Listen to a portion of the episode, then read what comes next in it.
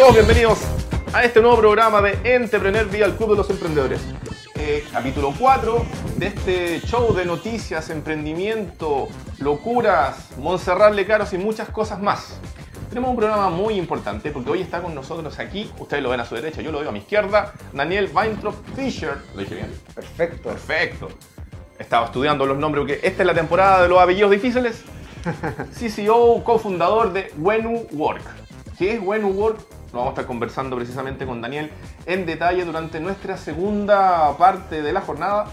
Porque primero ustedes saben que como buen show tenemos partes, tenemos secciones. Y hoy siempre partimos con diferentes informaciones.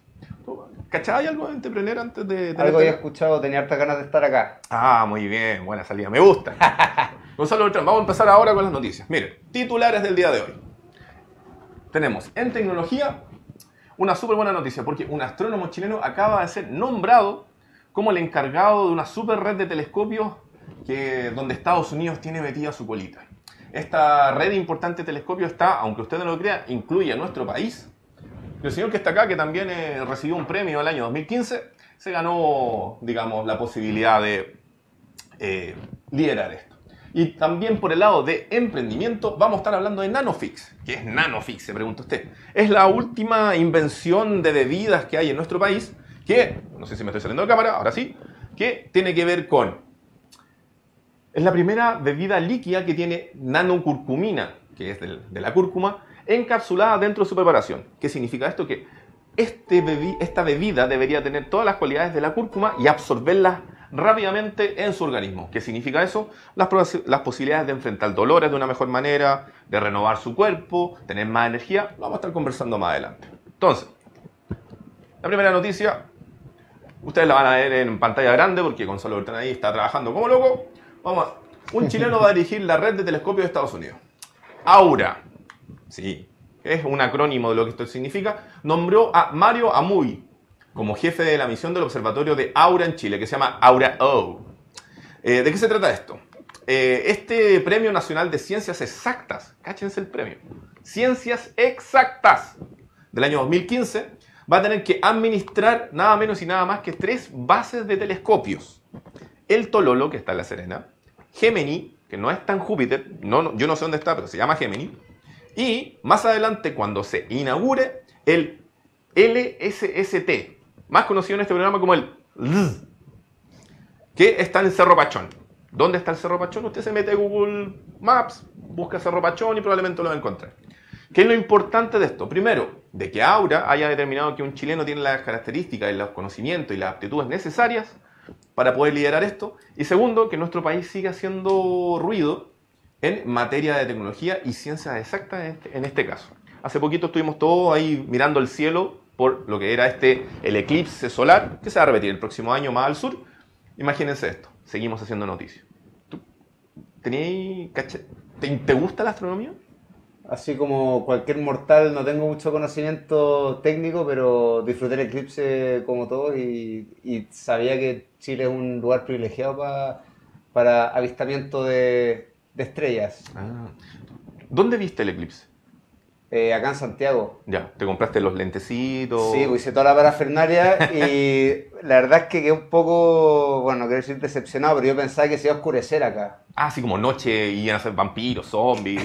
Claro, está ahí listo con la, con la cruz y los ajos. Pero, mm, pero claro, fue como un atardecer medio apocalíptico. Un atardecer a las 4 de la tarde. ¿No te pasó que igual cuando, porque fue casi eclipse total en Santiago, ¿no te pasó que cuando bajó la temperatura, bajó la luz, como que algo, el cuerpo te decía, ¿hay algo extraño en esto? Sí, sí, por eso te digo, como que tuve una, esa sensación como media apocalíptica, como, uy, esto 4 de la tarde está como medio raro, como que entre, no sé si era el smog, ¿cachai? Se estaba oscureciendo, fue, fue especial. A un, a un amigo que tiene hartas mascotas, sobre todo pajaritos, dice que los pajaritos se fueron a dormir.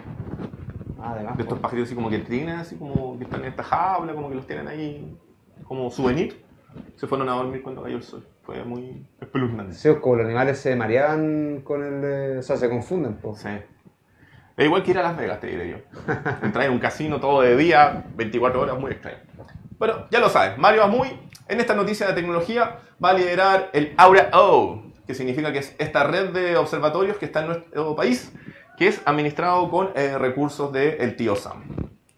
En emprendimiento, les adelantamos, bueno, no, bien, les adelantamos que íbamos a hablar sobre Nanofix www.nanofix.cl. Es un emprendimiento que salió a la luz en abril de este año. Te quiero contar, Dani. Resulta que es la primera bebida en Chile, dicen que en Latinoamérica, que eh, contiene nanocurcumina en su formulación. Esto se logró luego de tres años de investigación por parte de científicos de la Universidad de Chile. O sea, no es cualquier cosa. Tomaron la cúrcuma, la analizaron, la descompusieron, porque lo que usted no sabe es que la cúrcuma, cuando usted la va a comprar a la, a la Vega, por ejemplo, llega a la casa, la echa en agua y se la toma, no la absorbe. Si usted va a tomar la cúrcuma, la tira arriba de un sartén, la fríe, se la echa arriba de una comida, se la come, no la absorbe. Y eso es porque por los tipos de molécula que tiene la, cúrcuma, Daniel. Entonces, ¿qué es lo que lograron hacer estos científicos? Lograron que hace solamente con la molécula del activo y eso diluirlo de tal manera que quede como un líquido. Y eso tomarlo y que efectivamente tu cuerpo lo pueda asimilar. Extraordinario. Extraordinario. Es como lo que pasa, sorry de te sí, un poco lo que pasa con esta dieta cruda y vegana, que es como un poco, ocupa la tesis de no cocinar los alimentos porque al cocinarlos se pierden las propiedades nutritivas. Sí, es una tendencia que cada vez más en alza. Algunos doctores están diciendo que hay que consumir 70% de eh, alimentos basados en plantas para poder tener una buena nutrición. Así que probablemente va por esa línea. Ahora, lo notable de esto es que eh, el fundador de esto, que se llama Javier Ramírez, le mandamos un saludo a Javier. Javier, te queremos. Eh, de que él vio esto una oportunidad desde afuera. Él estaba viviendo, él venía del mundo económico, trabajando en cosas parecidas a la banca. Se retiró buscando encontrarse consigo mismo, viajó al sur y estaba en un encuentro con pueblos originarios cuando de repente se empezó a conectar con esto. Se juntó con los eh, científicos de la Universidad de Chile y finalmente luego de tres años lograron este desarrollo que ya está en el mercado y ya está con ese nuevo envase porque en un principio lo lanzaron como en chops, así como cuando vaya al supermercado y encuentra este alimento como en pasta para niños. Sí. Así era originalmente. Ahora, mucho más sustentable, mucho más reutilizable, ahora tienen latas de Nanofix. ¿Y tendrás ahora cúrcuma? Mira lo que voy a decir nos soplaron por interno, o sea, lo otro me está diciendo, de que aparte Nanofix tiene, viene en dos sabores. Está el sabor natural, como sabor a cúrcuma, y está el sabor a menta, jengibre y el sabor a, a, guayaba, creo. Así que, si a usted no le gusta el sabor de la cúrcuma original, si es que alguna vez la ha probado, tiene otras dos alternativas. ¿Dónde puede ver, revisar los valores de esto? www.nanofix.cl. Un emprendimiento de corte biotecnológico en Chile desarrollado después de hartos años, porque fíjate que estos científicos, Daniel, comenzaron a ver el tema de la cúrcuma para curar el cáncer. Han descubierto que la cúrcuma tiene ciertas características como antiinflamatorias, que puede ayudar precisamente a atacar el cáncer. Entonces, desde ahí salió este eh, emprendimiento biotecnológico. Un superalimento, dicen por ahí. Tremendo. ¿Qué opináis de esto? ¿Tú consumes de repente eh, superalimentos? ¿Tienes un cuidado con tu nutrición? Sí, que yo me hice vegetariano hace como ya casi cuatro años. ¿Ya? Y lo primero que hice para ser responsable un poco fue entender qué tenía que hacer para suplir lo que no estaba consumiendo, lo que dejaba de consumir con la carne. Entonces ahí se me abrió todo este mundo de los superalimentos, como el kale o el kale, ni siquiera sé cómo se pronuncia. Eh, y, y, una serie, no sé, los frutos secos también que tienen hartas, super buenas propiedades. Entonces ahí como que se me abrió todo este mundo de que las especies en particular, que no solo la cúrcuma yo la conocía porque es para el café turco nomás, ¿cachai? Y, y, claro, hay una infinidad de posibilidades para nutrirse bien eh, sin necesidad de recurrir al... Y, y ese paso, digamos, dejar la carne. Eh, ¿Fue por algún motivo en particular? ¿Simplemente estudio? ¿Tomar conciencia del medio ambiente? ¿Qué, qué pasó? Mira, son, hartas razones, pero yo diría que el, principal motor fue un poco no querer apoyar a la, industria cárnica, que es la, más contaminante del mundo. Eh, sí, y, bueno, y, también eh, está todo el tema del maltrato animal, que las condiciones en las que viven esos pobres animales es brutal, mm. y también por un tema de salud. es curioso el que en mi familia, eh, mi, papá es médico y él se hizo vegetariano por un tema de salud. Tengo un hermano que es vegano y se hizo vegano por, por animalista y yo soy eh, vegetariano porque mm, por el tema medioambiental. Entonces, distintas razones confluyen en una misma mesa. No, yo quedé impactado que el otro día conversaba con un doctor, eh, que me imagino que pronto va a ser noticia porque es un doctor de Coyhaique que desarrolló un método de nutrición y un programa para hacer un acompañamiento a las personas que tomen este programa de manera online, con superalimentos venidos del sur, un montón de cosas. Y resulta que él nos, de- nos contaba de que el consumir carne te aumenta en un 40% de probabilidades de, de tal vez, quién sabe, a lo mejor tener cáncer. Y no, de hecho, bueno, ahí yo empecé a tomar conciencia de algunas cosas. Estoy en proceso de dejar la carne, en proceso de otras cosas. Ya no consumo leche de vaca, por ejemplo.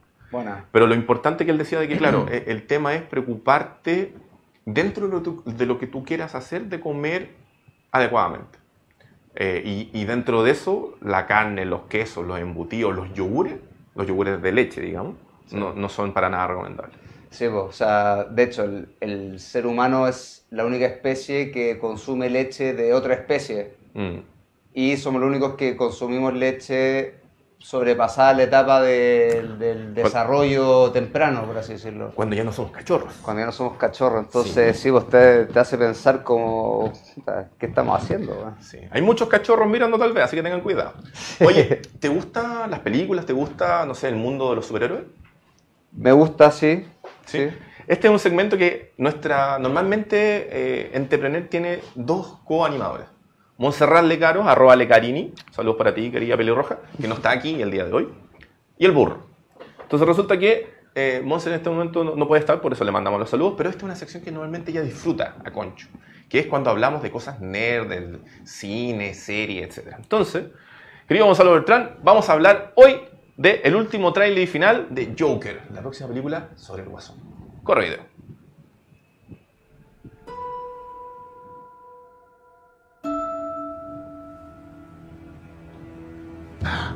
Can you please stop bothering my kid?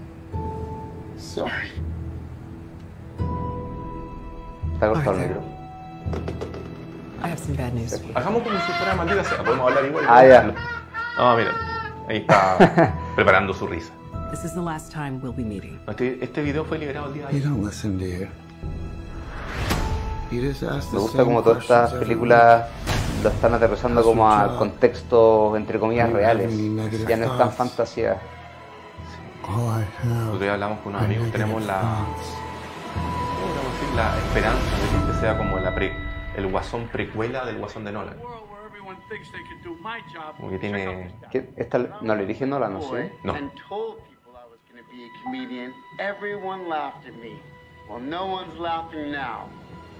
You can say that again, pal.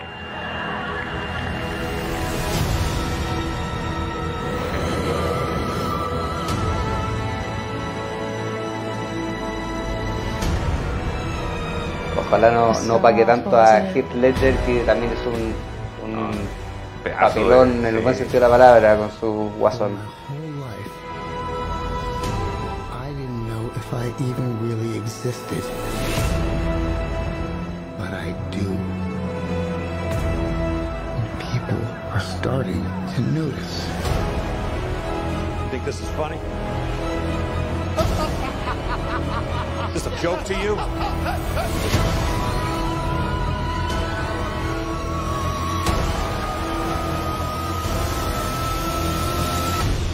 Uh, Murray, one small thing. Yeah. When you bring me out, can you introduce me as Joker?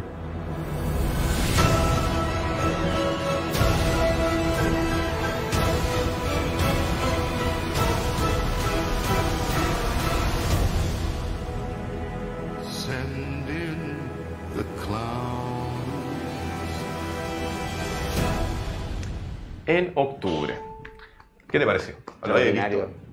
Había visto un teaser, creo, pero no he visto. Este tráiler salió hace poco, ¿no? Salió ayer. Sí, ayer, había visto un teaser, no, pero esto está bueno, extraordinario. Sí. Si la película es tan buena como el teaser, que últimamente no está pasando, pero ojalá, va a ser increíble. El, Guasón es uno de mis villanos favoritos. Sí, Y mm, pinta buena, ¿no? sí. ¿Le harán algún guiño a Batman en esta película, no? Se supone que no, pero de la manera que lo están montando se ve claramente que Ciudad Gótica no es la mejor de la ciudad. Claro. O quién sabe, a lo mejor no es Ciudad Gótica, a lo mejor es en otra ciudad y después el Guasón cambia. Pero tenemos esperanza. Esto se va a estrenar por ahí por el, a mediados del mes de octubre, chiquillos ahí que están viendo Entrepreneur. Así que atentos con más informaciones que les vamos a estar dando, porque este fue el último avance en esa materia. El, ¿Sigue alguna línea en particular de superhéroes? Marvel, DC.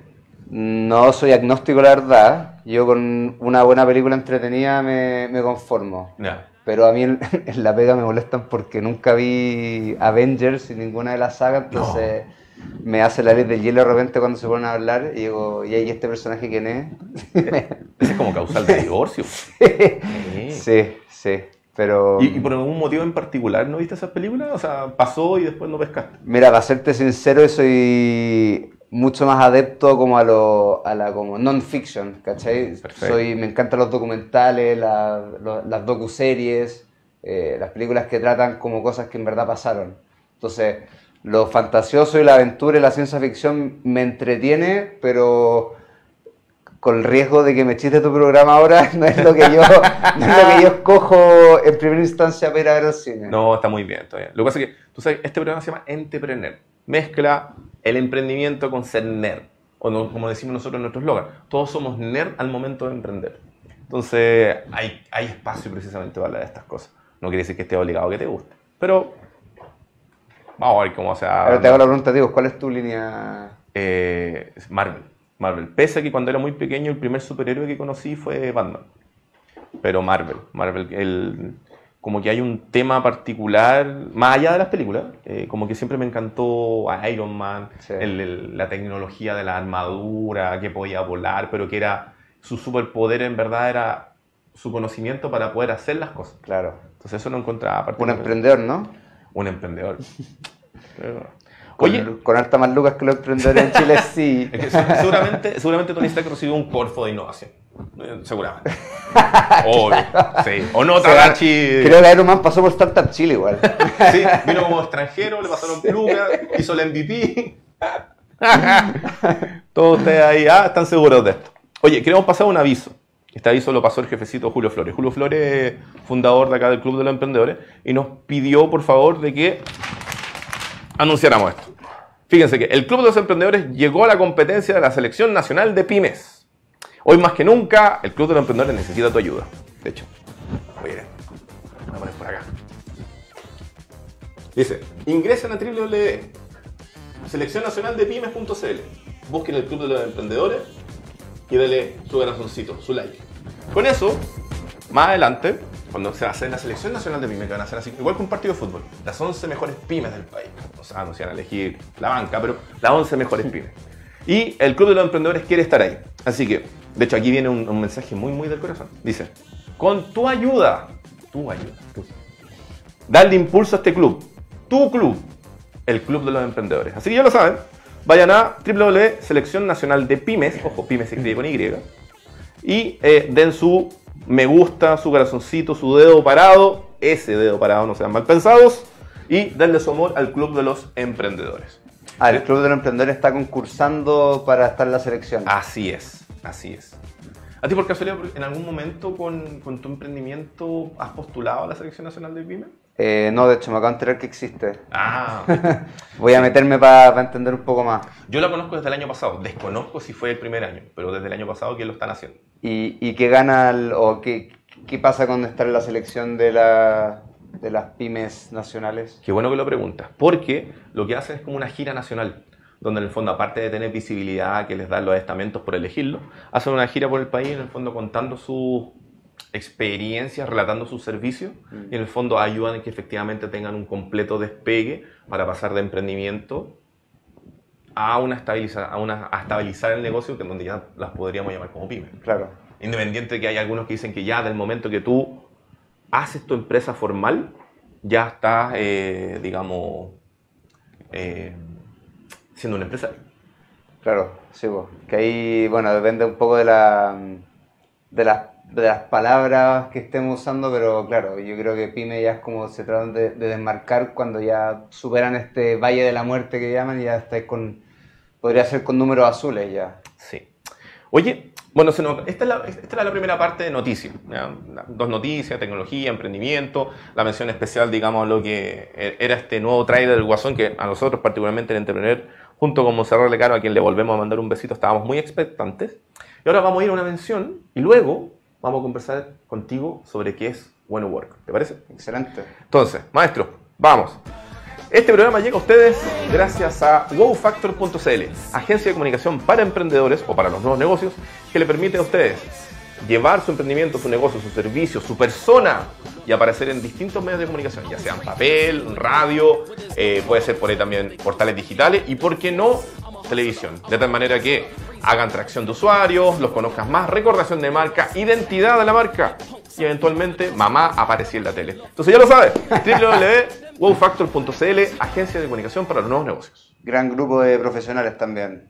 Muchas gracias por tu apoyo.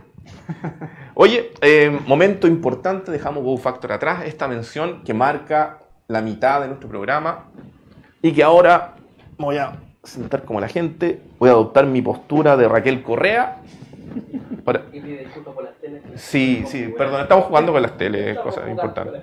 Eh, Raquel Correa, chiquillo, por si no lo saben, era una periodista muy afamada, reconocida en nuestro país, que tenía un programa, eh, Almorzando en el 13, donde hacía eh, entrevistas para esa época muy dinámicas, entretenidas y punzantes. Habría que preguntarle al Chino Río, que tuvo ahí una aparición notable en, esa, en ese Sí, programa. es verdad. El ídolo nacional. No sé si tan ídolo, pero fue el número uno. Dejémoslo ahí. Eh, Daniel Weinberg Fisher, cofundador CCO de When Work. ¿Qué significa? Bueno, primero que nada, muchas gracias por estar acá. Gracias por la invitación. Feliz de estar acá. Eso. ¿Qué es When Work? Bueno Work es una pyme. Ah, no. es una startup. Estamos ahí en la mitad, en verdad. Pero una empresa que ayuda a empresas a ser más productivas y más sustentables a través de la digitalización del consumo eléctrico. ¿ya? Nosotros lo que hacemos es trabajar con empresas para que no solo eh, disminuyan su consumo energético, sino también su huella de carbono a través del consumo de energía. ¿ya? Y lo que nosotros hicimos fue hace tres años y medio desarrollar nuestra propia tecnología, que la tengo acá, la traje acá para la, para la Ah, camarita amiga. A ver. Esto es A ver, un- Camarita amiga, permíteme ayudarte. Vamos a llevarla. Este dispositivo aquí cerca de la camarita. Miren. Este es un tecnología 100% chilena. eh, y lo que hace esta tecnología, que, que es IoT, que es una sigla que se está usando cada vez más, que significa Internet of Things, o Internet de las Cosas, Ya. con este sensor nosotros podemos medir y controlar el consumo de energía en tiempo real de cualquier tipo de empresa. Eso apunta a ahorrarle dinero a la empresa, apunta a simplemente ser más sustentable y ser más consciente de lo que estamos gastando y ocupando. ¿Por dónde va la línea acá? Todas las anteriores y más incluso. Porque nos dimos cuenta de que con esta tecnología, eh, que lo que hace es una única cosa, que es poder medir y entender qué está pasando en el de consumo, se pueden hacer muchas cosas. Lo más obvio es buscar el ahorro de Lucas, que es un poco el principal driver de compra de la empresa, porque a partir de esto uno puede entender qué está pasando no solo a nivel global de la empresa, sino también a nivel desagregado y entender qué pasa como al detalle micro. Es como si, si, si instaláramos esto en, en este estudio, pudiésemos saber cuánto consume el aire acondicionado, las luces, los enchufes, y con eso los tomadores de decisiones pueden tomar mejores decisiones y generar ahorros. Eso por un lado. Pero por otro lado, eh, las áreas de operaciones y de mantenimiento generan muchos beneficios porque al entender qué está pasando con cada máquina crítica en su operación, pueden tomar muchas mejores decisiones y, y a la larga tener una opera- un, mucho, un, un mejor control de su operación. Oye, está bueno. Sí. A ver, vámonos a la génesis. ¿Cómo se te ocurrió o cómo se les ocurrió esta idea de este negocio, esta, este proyecto? Sí. Eh, mira, en, en los inicios, uno de, de nuestros socios que ya no está en la empresa, eso da para otra, pa otro, pa otra conversa también. eh, Ahí sacamos las piscolas al tiro. Claro, Sí. sí. No, pero de una, una historia con, con final feliz, porque al final está trabajando en el gobierno ahora en todo el tema de extranjería e inmigración, entonces un trabajo con impacto muy positivo y muy concreto. No menor. Sí. Pero bueno, este, este- socio original eh, montó un prototipo, un MVP en, en el campus San Joaquín en la Católica, Ya. donde él era profesor.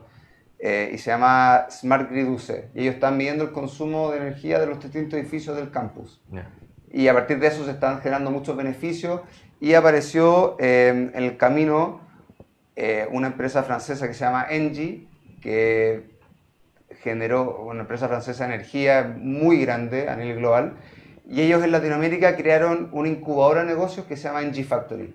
Ah, pero tú estás eh, siendo incubado, acelerado por ello. Así es, fuimos incubados por NG Factory. eh, y la, la misión de NG Factory es justamente encontrar proyectos que, tu- que estuviesen en línea con esta visión macro de esta empresa, que tenía que ver con lo que ellos llaman la transición energética, que cada vez vamos a empezar a escuchar más de esto, que es cómo pasamos de este estado actual en donde tenemos eh, centrales de energía muy grandes, de fuentes contaminantes como carbón eh, y servicios muy anticuados, a esta nueva economía de la energía donde hay energías renovables, hay mucha más digitalización, hay mucho más servicios de cara al cliente final, etc.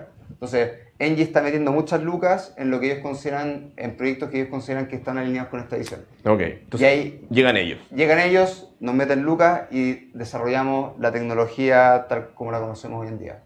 ¿Sí? Pero, pero ah, hay camino de por medio, no creo que hayan saltado inmediatamente de la católica a lo que son hoy día. No, no, no, claro, pasaron tres años y medio para que llegue, para, para alcanzar el estado donde estamos hoy, pero sí pasó del ser un MVP súper local en la, en la universidad a transformarse en una empresa.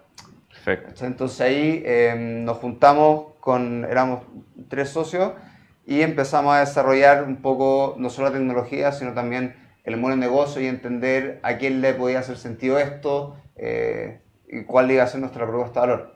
Nos demoramos tres años en en verdad encontrar tanto el modelo comercial como la propuesta de valor porque esta tecnología es muy eh, vanguardista y muy disruptiva. O sea, nosotros partimos eh, instalando esto en casas. ¿ya? Para que las personas pudiesen entender el consumo de sus casas y hacer ahorro, eh, ahorro de energía y bajar la cuenta de la luz.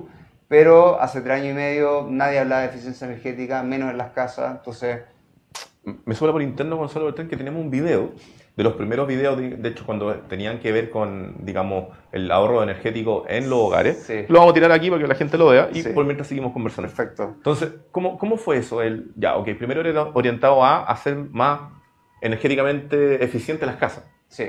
Ya. Tú pones este sensor en tu casa, esto se instala en el tablero eléctrico. ¿ya? Entonces tú pones un sensor en el tablero eléctrico y a través de un algoritmo de inteligencia artificial, eh, la aplicación móvil que teníamos te reconocía los distintos electrodomésticos que tenías en tu casa.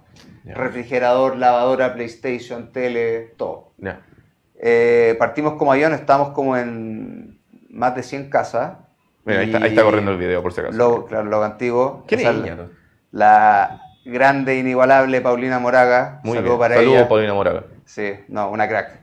Eh, entonces, bueno, partimos con más de 100 casas los primeros 3-4 meses como avión, pero después nos estancamos. Dijimos, bueno, ¿por qué está pasando esto? Y empezamos a hacer como el doble clic para entender quién nos había comprado, quién era el público objetivo que nos estaba eh, comprando.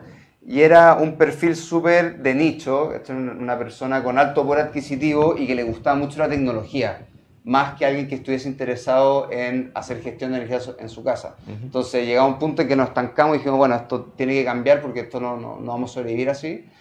Y nos dimos cuenta que la misma tecnología servía para resolver problemas súper específicos en empresas. Entonces empezamos a trabajar en locales comerciales pequeños, en restaurantes, en tiendas.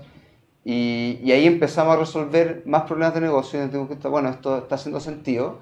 Y eso, claro, fue el, primer año y de ahí hasta ahora hemos pasado por la montaña rusa que todos los emprendedores conocemos, que estáis bien, estáis mal, pivoteando infinitas veces, viendo dónde hace sentido, hablando mucho con los clientes.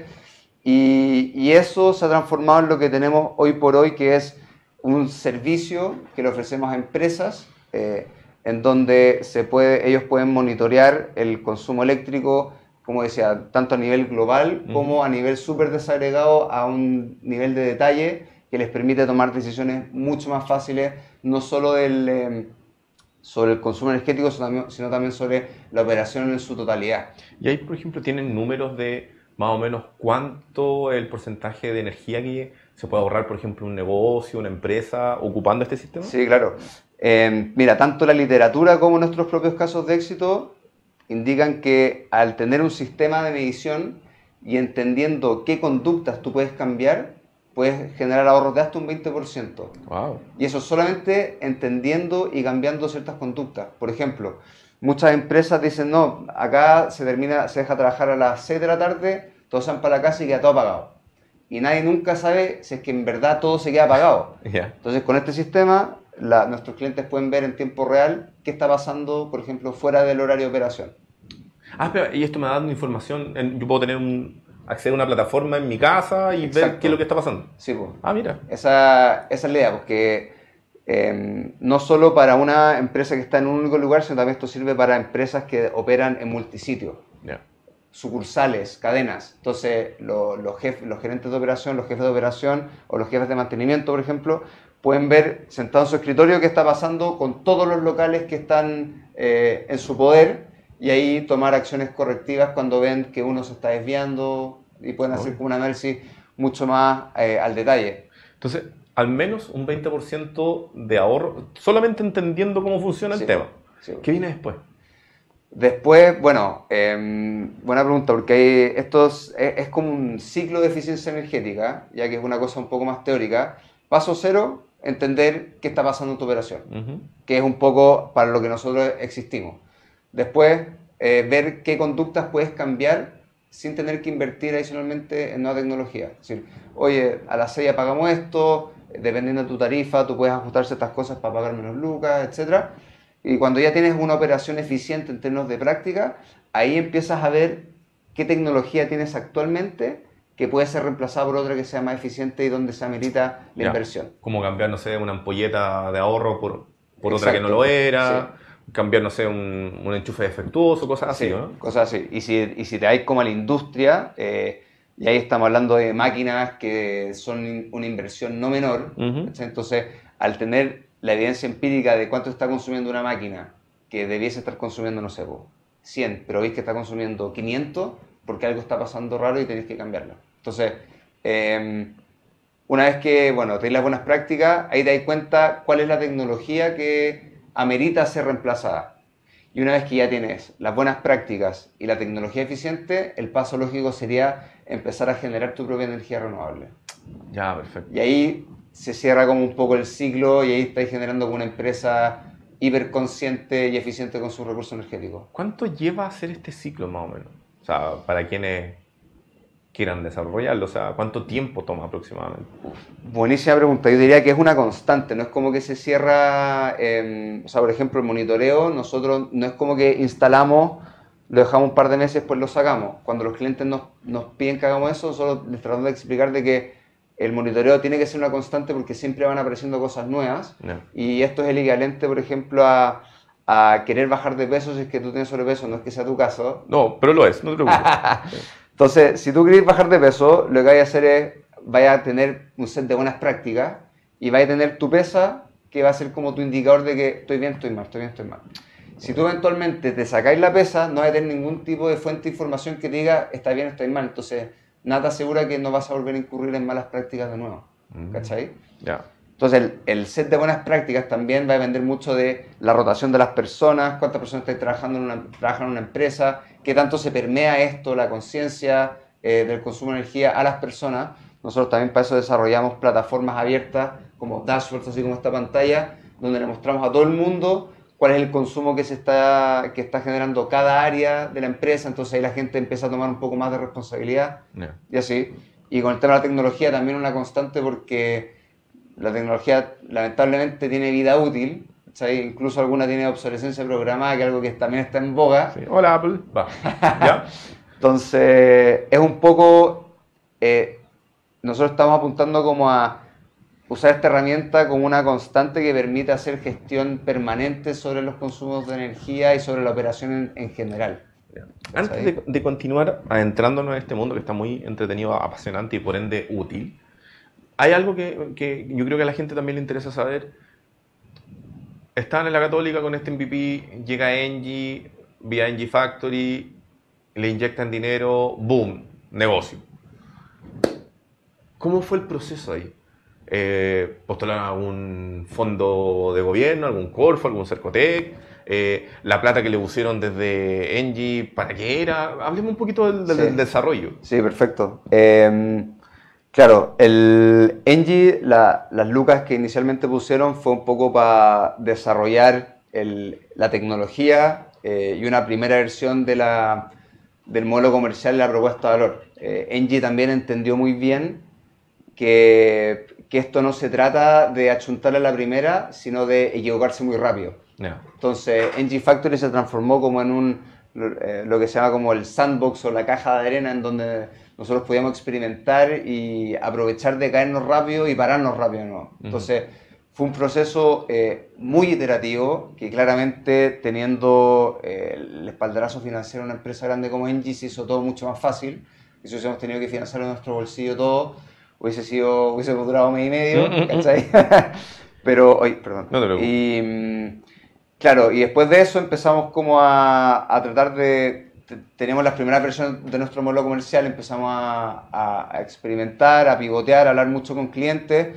En el camino apareció Startup Chile, que, nos, que lo usamos un poco como plataforma para darnos a conocer, empezar a ampliar las redes, meternos mucho más en el ecosistema de emprendimiento en, en Chile. Se, se ganaron un fondo Startup Chile. entonces. Sí, Ya. sí, que son, eh, son, son 20 millones.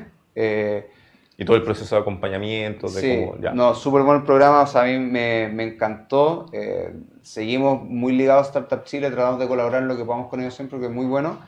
Eh, y, y de nuevo, o sea, siempre fue un, ha sido un, un pivoteo constante, o sea, qué tipo de propuestas de negocio hace sentido para el cliente, qué tipo de propuesta comercial hace sentido para el cliente, eh, qué tipo de problemas estamos atacando. Entonces, mucha iteración constante, o sea, y es parte de la montaña rusa también, porque de repente va un mes que se "Ay, le estamos chuntando y después se frenan la- las conversaciones comerciales, las barreras de compra empiezan a aparecer, los tiempos se empiezan a dilatar, es como, "Ay, ¿qué estamos haciendo mal? Probemos esta otra cosa, ¿cachai?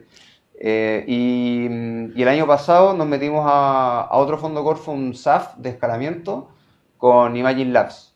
Ya, ahora perfecto. lo estamos ejecutando y apareció un, un fondo de inversión, un venture capital local también que invirtió en nosotros, que es Genesis Ventures, Genesis, de Genesis Partners, ¿o ¿no? de Genesis Partners, tal cual. Entonces, con ellos, ahora en la etapa que estamos, que, que ya validamos la propuesta de valor, el modelo comercial y todo, eh, ahora estamos iniciando esta etapa de escalamiento de la mano de ellos, que necesitamos plata un poco para financiar este empujón y pisar el acelerador con todo. Ese, este acelerar tiene que ver con hacer más grande la empresa o tiene que ver con seguir mejorando este producto que estábamos recién mostrando a la cámara, que este como sensor inteligente que va... Sí. Em, bueno, el producto siempre está con mejora continua, pero en la parte de hardware estamos bien satisfechos con lo que tenemos hasta ahora. Ujú. Estamos resol- los problemas que estamos resolviendo ya los estamos resolviendo con esto. Los nuevos desarrollos tienen que ver más con la parte de software. ¿Ya? Eh, nos estamos metiendo bien fuerte en todo lo que es eh, data science, inteligencia artificial, eh, un poco para hacer que la plataforma sea cada vez más inteligente. ¿Ya? Y la aceleración, claro, tiene un poco más que ver con la tracción comercial, o sea, cómo hacemos que esto llegue a más empresas e incluso a más países. Y para eso uno necesariamente necesita mayor capacidad eh, humana para manejar un mayor stock de sensores, eh, un poco más de fuerza de venta, eh, un poco eso es lo que está justificando como está esta inyección de capital adicional. Al día de hoy, eh, bajo este modelo de empresas, ¿con cuántas empresas están trabajando? Ahora estamos trabajando con más de 30 empresas eh, de distintas industrias, o sea, desde gastronomía hasta agroindustrial, pasando por minería, centros de distribución, o sea, todos son consumidores de energía y por eso decía en un comienzo que la tecnología es una, pero las aplicaciones son infinitas. Entonces, eh, todas las empresas se pueden ver beneficiadas por un, por, un, eh, por un sistema como el nuestro, independiente de su tamaño. Entendiendo eso, ¿cuál es el área desde el cual más te solicitan hasta el día de hoy? Sí, hay, hay dos áreas que, con las cuales nosotros trabajamos principalmente. La primera, que es la, un poco la más obvia, que son las áreas de operaciones, mantenimiento, porque ellos ven este, este juguete, que le llaman ellos, y quedan fascinados porque ellos hasta ahora generalmente nunca han tenido eh, ese nivel de detalle de su operación, entonces como quien tiene su, su predio, por así decirlo, y le hay una, una herramienta adicional para tener un mayor control sobre su operación, les fascina. Ya. Y la segunda área eh, generalmente son las áreas de sustentabilidad, porque esto y un poco la, la razón de ser nuestra un poco es querer decarbonizar la economía a través de la eficiencia energética y las áreas de sustentabilidad usan esto como una herramienta para comunicar las iniciativas de sustentabilidad que están haciendo dentro de la empresa y cómo eh, el consumo de energía tiene un impacto en la huella de carbono de la empresa y que se están haciendo cargo de ella. Eventualmente, entendiendo que tienen- trabajar con empresas, digamos, han descubierto que es el modelo más adecuado. Mm. Eventualmente una persona en su casa podría querer tenerlo y acceder a él. A, a él digo porque es un dispositivo, pero... Sí, sí, pero claro, ahí eh, y o sea, y para allá va la conversa, o sea, cada vez, ahora tenemos la COP25 en Chile, hay una ley de eficiencia energética que está en el, en el Congreso, entonces las personas sí o sí se van a empezar a involucrar más con estos temas, eh, y yo te diría que más por un tema de modelo comercial, nosotros estamos viendo oportunidades en hacer un modelo B2B2C, es decir, no trabajar directamente con las personas, sino a través de empresas, por ejemplo, las distribuidoras eléctricas. Eh, en él, a él le fue bastante mal con el tema de los medios inteligentes. Nosotros no somos una empresa de facturación, no, no vendemos los medios inteligentes de Enel, eso que, que claro, nosotros somos aliados de los usuarios. Ah, muy bien, porque si no, Sí. en el ojo.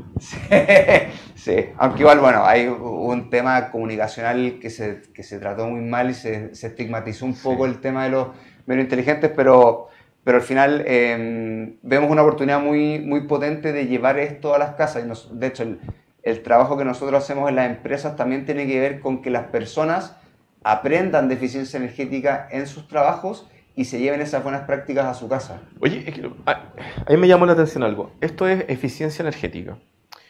Si ustedes trabajan con empresas que tienen que ver con la generación o con el, el llevar la energía de un punto a otro para que Sí. sea consumida, como que a buenas a primeras yo pensaría que es como, te ven como enemigo. Porque en el fondo haces ahorrar a alguien de energía cuando a mí como empresa me interesa que gasten más. Claro.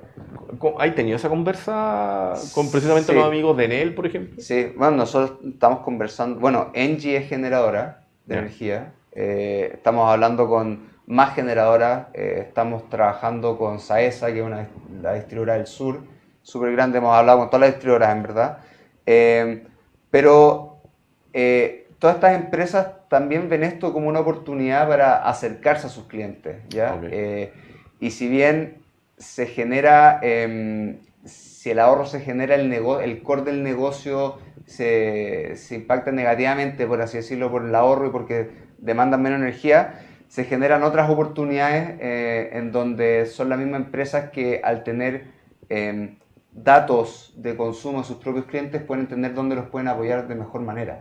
Sería bacán, igual así como que como lo que pasó con los otros medidores, pero que llegara en él, por ejemplo, y dijera, ¿saben que a partir de ahora a todas las casas les vamos a instalar este medidor inteligente con el cual usted transparentemente va a saber cuánto gasta y cuánto quiere ahorrar? bo. Sería genial. O sea, de eso se trata, ¿cachai? También es una estrategia de fidelización por parte de la empresa, eh, ofrecer esto a sus propios clientes para decir como, mira, eh, tengamos esta relación un poco más colaborativa, yo te ofrezco este sistema para que tú hagas una mejor gestión operacional y en la medida que aparezcan oportunidades yo voy a estar ahí eh, al pie de cañón listo para ofrecerte servicios adicionales a la venta de energía, Ujú. como son servicios de mantención, eh, servicios propios de la operación que tienen que ver con el consumo de energía. Entonces, eh, se genera un poco un círculo virtuoso, o sea, hacemos, hacemos que todo sea más eficiente, entre todos hacemos que se, se- se usen cada vez menos fuentes contaminantes de energía y al mismo tiempo lo- los mismos usuarios y las empresas quedan más felices porque es un win-win para todos. Claro. Las mismas empresas pueden generar más negocio a partir de esto. ¿Tienes algún testimonio en particular donde, trabajando para alguna empresa, que transcurrió el tiempo, de entender cómo funciona, qué sé yo, te hayan dicho, perdón mi francés, dame caballero, pero, bueno, esta cuestión es increíble, eh, ¿qué hacemos ahora? ¿Qué es lo que viene? Quiero que me pongas más en otros lugares, ¿te ha pasado? Sí, sí, o sea, eh, generalmente las empresas que son un poco más escépticas a- al uso de nuevas tecnologías eh, nos piden pilotos. Entonces nosotros hacemos pilotos súper acotados de un mes en punto específico y al final del mes vemos qué pasó eh, y en la gran mayoría de los casos con el piloto ya se quedan todos fascinados y dicen, bueno, escalémoslo. O sea, estamos trabajando en, en, en Macul, que es la viña, Ya. Buenos vinos, hay que decirlo. Eh, y en el piloto eh, nosotros le- les alertamos de que la forma en que ellos estaban usando su energía en las horas más caras eh, era ineficiente, porque, bueno, para no dar la lata tanto, eh, depende de la tarifa que uno tenga, la, la energía puede ser más cara entre una hora y otra. En particular, entre las 6 de la tarde y las 11 de la noche, eh, las distribuidoras están atentos a tu consumo y generalmente te cobran multas por el consumo que ocurre en esa hora. Y esta empresa pensaba de que eh, esas horas eh, no aplicaban para los fines de semana y por el cambio de hora... eh, oh, todo mal. Sí, pues estos gallos, bueno, se, se descolgaban de la red y empezaron a usar un generador para abastecerse y no tener que consumir en esa hora. Y por el cambio de hora se les traspapeló todo y empezaron de 6 a 11, empezaron a- a- se pasó de 5 a 10. Entonces tenían una hora que igual seguían consumiendo y nosotros les mostramos cómo estas, eh, estas dos situaciones, como los fines de semana seguís consumiendo y en día de semana tenéis una hora que seguís funcionando en esa hora. Y dijeron, shut up and take my money. ¿cachai? y ahí se, se, se justificó el escalamiento de una. Oye, qué lindo. Sí. Y siguen trabajando con ellos, por Sí, po. Ya. Lo mismo pasó con Castaño, que nos decían, los domingos y los feriados, est- estos locales eh, tienen que estar apagados. Y nosotros veamos los locales y están, funcionan como si fuese un día normal. Todo prendido. Todo prendido. Y hicimos el cálculo y están botando una millonada de plata por esa simple cambio de conducta. Entonces, con eso fue como, ok, seguimos. Oye, ¿qué es lo que se viene ahora para Bueno Work? ¿En qué están ahora particularmente concentrados en este ya inicio del segundo semestre del año 2019 y 2020? ¿En ¿Cuáles son las proyecciones? ¿Qué, Sí. qué van a hacer? Em, nosotros estamos súper enfocados ahora en básicamente la atracción comercial, o sea, estamos súper enfocados en los procesos de venta. Eh, tenemos un modelo comercial que lo, que lo estrenamos este año, que es el, el famoso SaaS, que esto lo usamos, lo vendemos como un servicio, que un servicio súper barato, y, y nos ha ido súper bien con eso. Entonces, eh, de acá a fin de año estamos con el acelerador a full con, eh, con eso, estamos generando mucha atracción y queremos un poco establecer bien el modelo comercial en Chile eh, para eventualmente salir a otros países. Y Ya. y- ya estamos con proyectos activos en, en otros países, estamos en, en Bolivia y en México con proyectos activos, pero la operación está acá y, y un poco cuando esto ya esté más robusto y ya seamos más pymes, eh, empezar como a, a salir al- a otro país con una nueva ronda de financiamiento. Más robusto significa tener una buena cantidad de clientes que te permitan un colchón. Exacto, sí, sí, como estar más tranquilo en términos numéricos y decir como, bueno, con esta ya base de cliente y la cosa ya que ande sola. Esto, ¿Cuánto llevan? ¿Tres años y medio? Tres años y medio, sí. Ya. Bueno, según los libros de emprendimiento, Exacto. un año y medio para llegar a la Sí, estabilidad. pues, estamos ahí, estamos ahí. No, y sí, es curioso porque, el, claro, uno lee todos estos casos y los libros y todo, pero nosotros, eh, más de la escuela de la calle y aprender haciendo, claro, se, se están cumpliendo ciertas, ciertos pasos que nosotros hemos visto en, en la academia y estamos ahí a full, porque estoy siempre con la mente súper abierta y siempre eh, dispuestos a cambiar y a continuar un pivote constante como para achuntarle e ir como guiando la dirección de la empresa a una donde haga más sentido. Tú mencionaste el COP25 antes, que es este mega evento que va a ser en el último trimestre del año que Sí. tiene que ver con sustentabilidad, energía, etc. ¿Van a hacer algo en especial para esa fecha? Nos encantaría participar en la feria. eh, yo sueño con poder medir el consumo del evento. Oh. Estamos ahí, estamos en conversaciones. No quiero adelantar nada, pero estamos viendo si es que se puede hacer algo ahí. eh, Tío Piñera, haga algo. Sí, sí, porque, o sea, es un, es un evento con un impacto ambiental que la gente no dimensiona, pero es brutal. O sea, están- van a montar una mini ciudadela para albergar todo, va a venir mucha gente, eso tiene un impacto no solo en los traslados de las personas, sino también un poco en, bueno, quizás marginal en una ciudad como Santiago, pero, pero un evento con impacto. Entonces, es que, si es que podemos ayudar a mostrar que el evento en verdad eh, desde su centro y desde su génesis están preocupados del impacto que están generando eh, para un poco dar pie a las discusiones del futuro. Nosotros felices de, de participar en eso, pero estamos con un ojo ahí bien puesto en el tipo de discusiones que se van a llevar y, Y que sea consecuente, o sea, si estamos hablando de la COP25, que por último traten de ser que, relativamente... que no sirvan un bistoco al almuerzo. Sí. De hecho, era- mira, nada que ver. Eh, hace unos años atrás vino YouTube, trajo uno de sus últimos shows al Estadio Nacional. Y en algún momento Bono hizo toda una apología al cuidado de la naturaleza, qué sé yo. Pero resulta que todo el, el centro del espectáculo, que era como una araña, ocupaba energía para- por donde lo vieras. Era muy extraño, o sea, estaba súper lindo el discurso, Sí. pero no era consecuente. Ojalá Sí, que, que se dé. Sí, sí, bueno, ahí, o sea, a mí me gusta lo que está pasando porque la gente está empezando a caer a agarrar más conciencia, ya el, el tema ya no es, eh, ya no es secreto para nadie, ¿eh? o sea, la, la crisis del Amazonas, que está, el incendio que está pasando ahora, que es terrible, Mm. pero la oportunidad que se abre es que está poniendo temas reales sobre la mesa, ¿cachai? Eh, Greta Thunberg Mm. llegó a- ayer, hoy día, a Nueva York, hizo el transatlántico en, En su velero. en, en velero, extraordinario, y ella está poniendo todos estos temas en la mesa, o sea que uno como ciudadano común y corriente quizás no nos damos cuenta del, del real impacto que nuestras decisiones tienen sobre el, el planeta y si todos nos ponemos de acuerdo eh, se, pueden, se pueden cambiar cosas eh, desde como la, la organización de las personas, independiente de que tengan que haber mucha política pública y que las mismas empresas decidan cambiar ciertas cosas, pero nosotros también podemos hacer un, eh, ejercer mucha presión sobre, sobre estos actores como más, más macro. Oye, nos quedan unos poquitos minutos y es el momento donde en el fondo aprovechamos de copiar una sección de otro programa. En Innova Rock siempre le dicen a los, a los invitados que tienen eh, una oportunidad de pasar su dato, su aviso. Así que hemos copiado esa buena práctica y mirando esa cámara, eh, llegó la oportunidad de que sitio web, qué es lo que hace, cómo lo ubican, eh, cómo les compran, etc. Excelente. Eh, bueno, para todos los que estén interesados, los invito a revisar wenuwork.cl, eh, W-E-N-U, work, como trabajo en inglés, y ahí pueden un poco encontrar sobre lo que hacemos, nuestra tecnología, eh, con quiénes hemos trabajado, y, a partir de eso nosotros podemos, bueno, sentarnos a conversar. eh, todos se pueden ver beneficiados con este tipo de tecnología. Tenemos Facebook y LinkedIn también, que estamos subiendo harto contenido. Hacemos, eh, iniciamos un trabajo muy fuerte también de generar conciencia del, uso de la energía a través de, la, de generar contenido.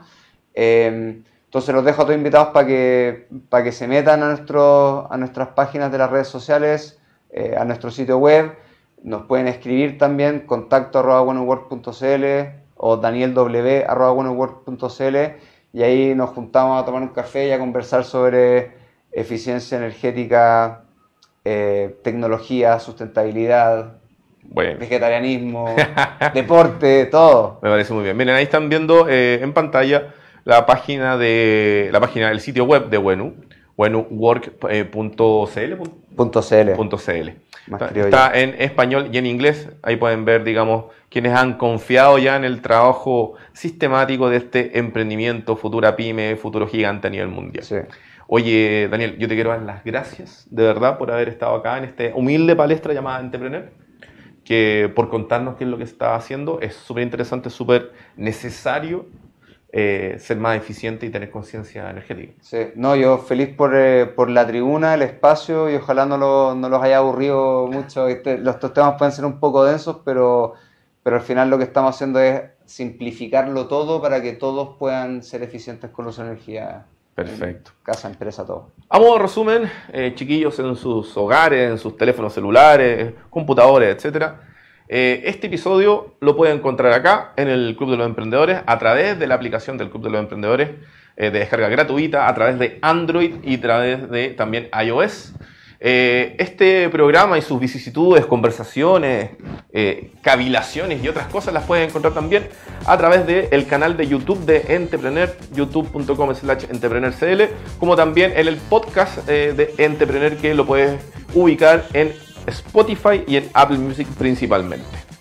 Eh, dicho eso, vamos a tener eh, grandes invitados la próxima semana. Así que no se separen de esta sintonía porque vamos en vivo y en directo los martes y los jueves de 19 a 20 horas acá, a través de el Club de los Emprendedores. Por eh, mi parte, por parte de Montserrat Lecaros, les deseamos eh, una buena noche. Gracias, Montserrat. Eh, que estén muy bien. Nos vemos la próxima semana y muchas gracias por haber estado acá. Gracias. Nos vemos.